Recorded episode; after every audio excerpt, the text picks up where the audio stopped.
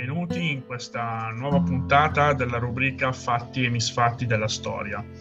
Oggi parleremo dell'impresa dei mille, la grande epopea garibaldina che, oltre a consacrare la già elevata popolarità dell'eroe dei due mondi, Giuseppe Garibaldi, sancì la fine del regno delle due Sicilie e il conseguente passaggio del meridione al regno di Sardegna prossimamente sarebbe diventato Regno d'Italia. Prima di entrare però nei dettagli della spedizione, vediamo, come sempre, qual era la situazione politica antecedente alla spedizione dei Mille. In particolar modo vediamo la situazione politica sul territorio italiano. La fine anticipata della seconda guerra di indipendenza italiana con l'armistizio di Villafranca dell'11 luglio 1859 firmato tra chi? Tra Napoleone III, imperatore dei francesi e alleato del Piemonte in quella guerra, e l'Austria, non permise ai francesi, ai piemontesi, scusate, di ottenere una serie di territori che pensava di poter ottenere. I territori, tra l'altro, erano stati promessi dai patti di Plombiers, firmati nel 1858 tra Cavour e Napoleone patto che serviva fondamentalmente a consolidare l'alleanza militare tra i piemontesi e i francesi. I francesi avrebbero sostanzialmente aiutato i piemontesi nella guerra contro l'Austria. L'Italia avrebbe quindi così ottenuto quei territori come la Lombardia e il Veneto che sperava di ottenere. Ovviamente, come contropartita eh, per l'aiuto militare, i francesi avrebbero ottenuto le regioni della Savoia e la contea di firmato dall'armistizio di Villafranca che impediva quindi ai piemontesi di avanzare fino il Veneto, Cavour, deluso da quello che considerava tutti gli effetti un tradimento da parte dei francesi, si era addirittura dimesso dalla carica di primo ministro del Regno di Sardegna. L'Italia all'inizio del 1860 si trovava così suddivisa. Nord Italia, soprattutto nella sua parte, nella sua zona occidentale, era sotto il controllo dei Savoia, quindi del Regno di Sardegna, che avevano conquistato solo la Lombardia nella seconda guerra d'indipendenza. O meglio, la Lombardia venne, nel famoso armistizio di Villafranca, ceduta dagli austriaci ai francesi, quasi come smacco nei confronti degli italiani, francesi che però la cedettero subito al Piemonte mentre i territori quindi eh, dell'Italia nord-orientale, parliamo del Veneto, del Trentino e del Friuli, rimasero sotto la dominazione austro-ungarica. I territori invece del centro-nord, che andavano dall'ex grande ducato di Toscana ai ducati centrali di Parma e Piacenza, fino all'Emilia-Romagna, nei suoi territori sotto la dominazione pontificia, eh, vi erano stati dei tumulti che avevano costretto i sovrani legittimi ad abbandonare le relative terre, in attesa di poter poi essere annessi al Regno di Sardegna tramite plebisciti. Plebisciti che vennero effettivamente fatti e così il centro eh, nord italiano eh, poté andare tutto sotto il controllo del Regno di Sardegna. Tutto ciò fu permesso, quindi parliamo della Toscana, dell'Emilia Romagna, che andarono sotto il controllo dei Savoia, tutto ciò fu permesso grazie nuovo, al nuovo patto fatto tra Cavour e Napoleone III. Cavour nel frattempo era stato appunto richiamato al governo del Regno di Sardegna, che quindi eh, in cambio poté ottenere eh, Nizza e la Savoia. E un sostanziale ma non, eh, non, meno importante controllo indiretto della politica estera italiana. Cosa significava questo? Significava che praticamente ogni mossa che i Savoia volevano fare sul territorio italiano avrebbe dovuto avere il beneplacito dei francesi, che di fatto attuavano una, una specie di semi-protettorato. Al centro invece si trovava lo Stato Pontificio con Papa Pio IX sovrano che controllava il Lazio, l'Umbria e le Marche. Agiva di fatto lo Stato della Chiesa come stato di cuscinetto tra il regno di Sardegna e il regno delle due Sicilie, che invece si trovava sotto il dominio dei Borboni, governato dal 1858 da re Francesco II di Borbone. Esso comprendeva fondamentalmente tutti i territori meridionali, compresa l'isola, quindi compresa la Sicilia, ad eccezione dell'enclave di Pontevor, Corvo e Benevento, eh, che rimasero sotto il dominio papale. Mentre il Regno di Sardegna, mantenendo lo statuto albertino del 1848 e sotto l'azione riformatrice di Cavour, era divenuto a tutti gli effetti un regno liberale, quindi uno Stato liberale, lo Stato pontificio e soprattutto il Regno delle due Sicilie si configuravano invece come due Stati dispotici, limitatrici di qualsiasi tipo di libertà politica e civile. A questo punto però sorge una domanda spontanea da chi venne progettata questa spedizione di cui dovremo parlare oggi, che sarà poi successivamente chiamata Spedizione dei Mille, volta a liberare il sud Italia dalla dominazione borbonica? Per rispondere a questa domanda dobbiamo fare una breve panoramica sulla società meridionale. Essa era una società prevalentemente contadina, dominata dal grande latifondo. Nelle grandi città, come Palermo e Napoli, vi era un'attiva classe borghese, all'interno della quale tra l'altro vi erano molti rappresentanti che ambivano a maggiori aperture liberali da parte dello Stato borbonico, ovviamente per migliorare i propri commerci.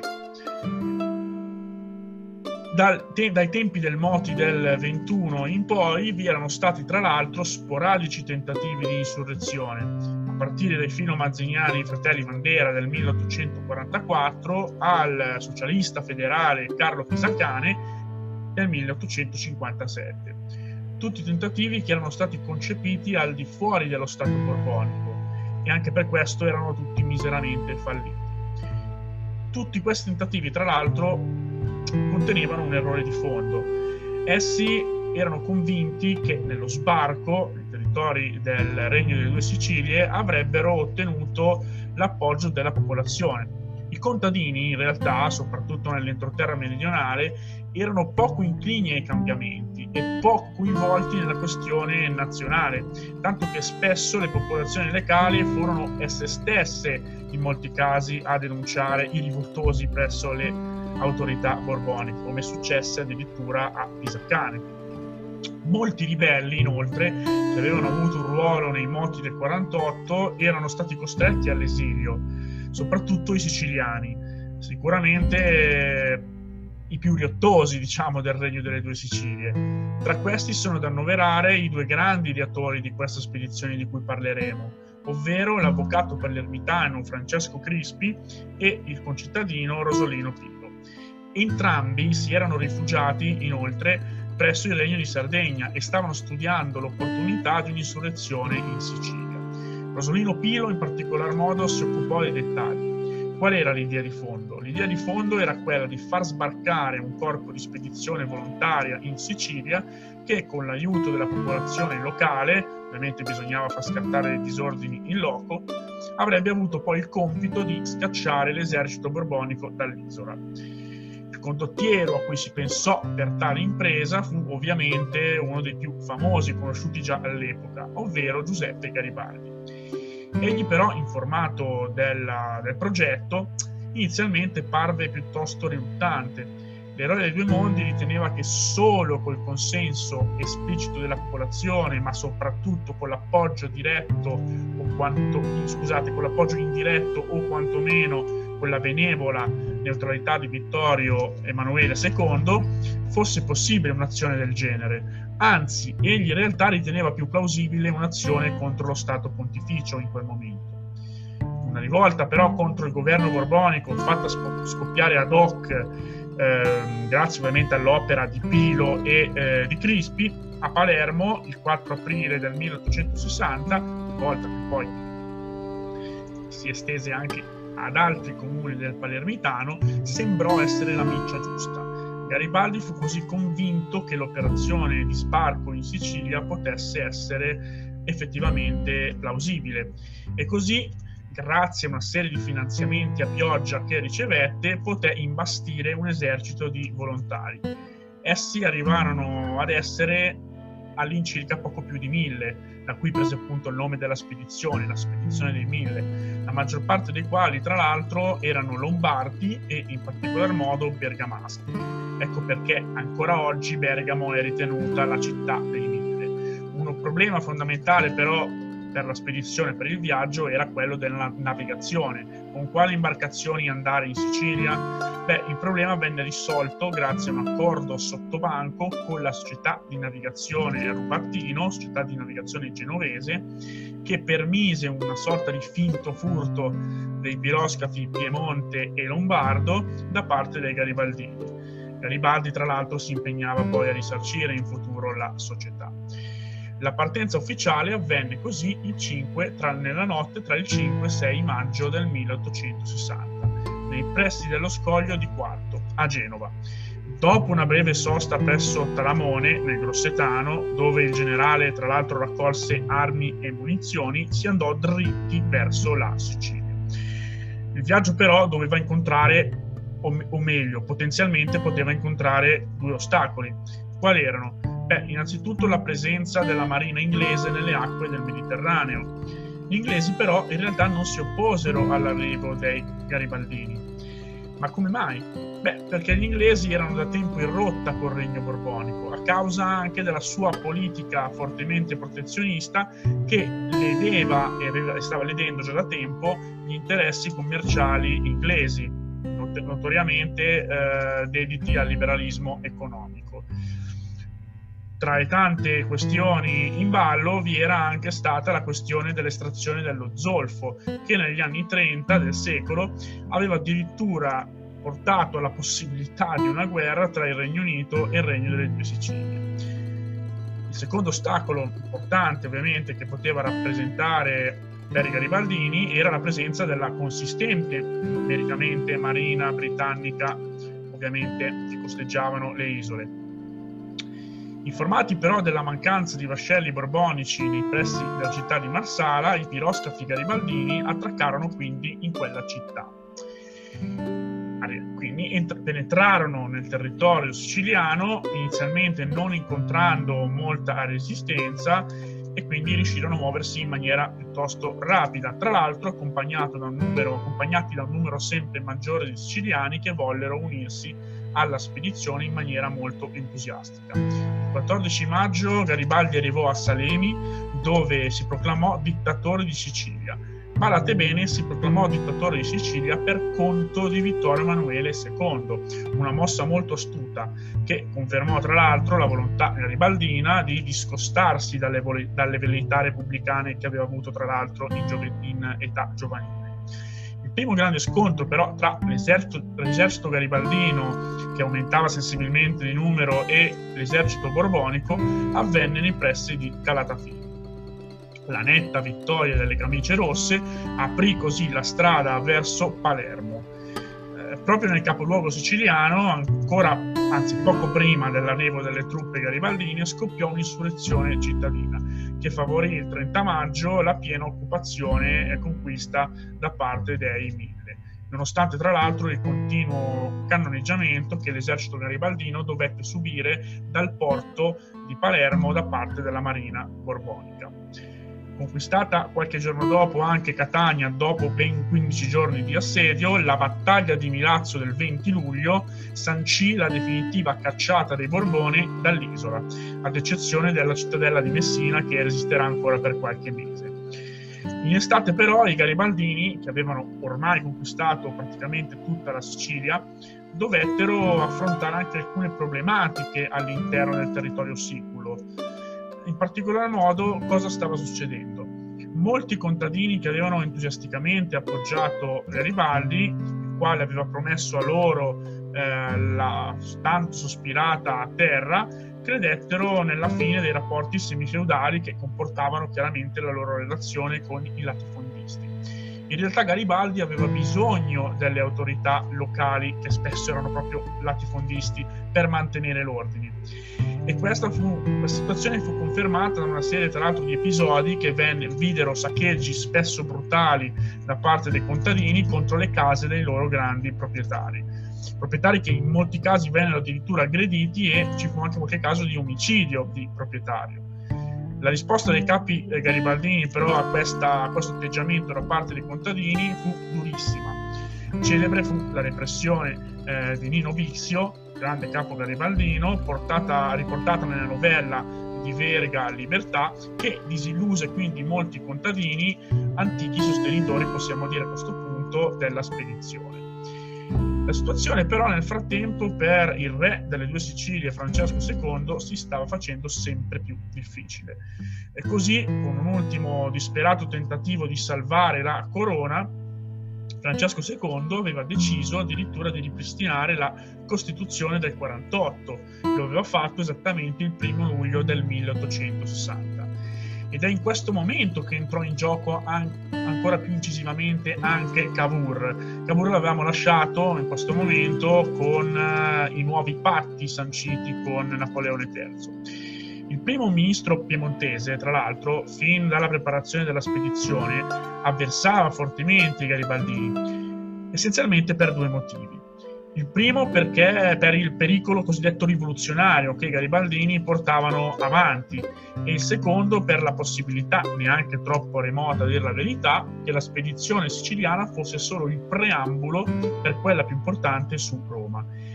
Cavour voleva a tutti i costi impedire l'attacco alla città di Roma, temendo la rottura diplomatica con Parigi, che difendeva la città, con un contingente militare.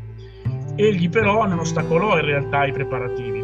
Cavour sostanzialmente decise di mantenere una posizione attendista, almeno in una prima fase, pronto a sfruttare le eventuali vittorie garibaldine.